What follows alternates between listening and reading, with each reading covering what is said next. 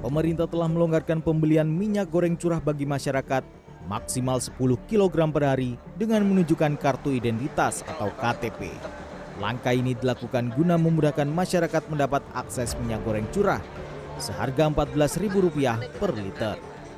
Dikutip dari cnnindonesia.com, Menko Maritim dan Investasi Luhut Binsar Panjaitan menyebut, pemerintah akan melakukan sosialisasi selama dua minggu terhitung sejak Senin 27 Juni 2022 ini.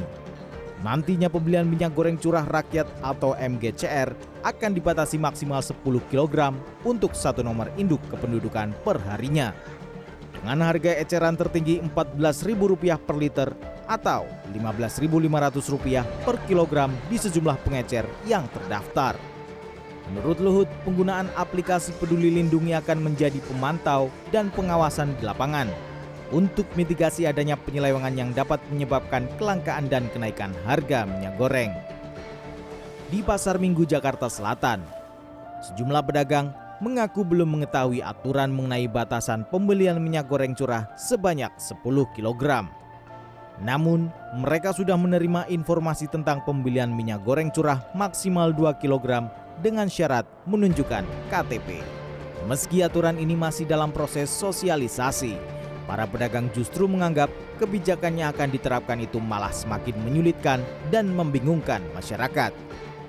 Nah, kita udah ada sosialisasi juga ke pedagang soal uh, penerapan beli minyak harus pakai aplikasi gitu. Cuman ya kebanyakan uh, pembeli juga udah mulai resah sendiri, bingung caranya gimana.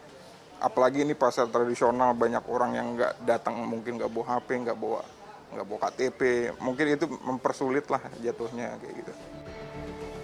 Sementara itu muncul tanggapan beragam dari konsumen mengenai kebijakan ini. Di satu sisi memudahkan pelaku UMKM mendapatkan akses lebih gampang namun di sisi lain malah menyulitkan konsumen rumah tangga dalam berbelanja Ya pengennya kita sih kembali kayak dulu, nggak usah pakai KTP KTP kan. Kalau pakai KTP kan kita terbatas dapat cuma 2 liter gitu.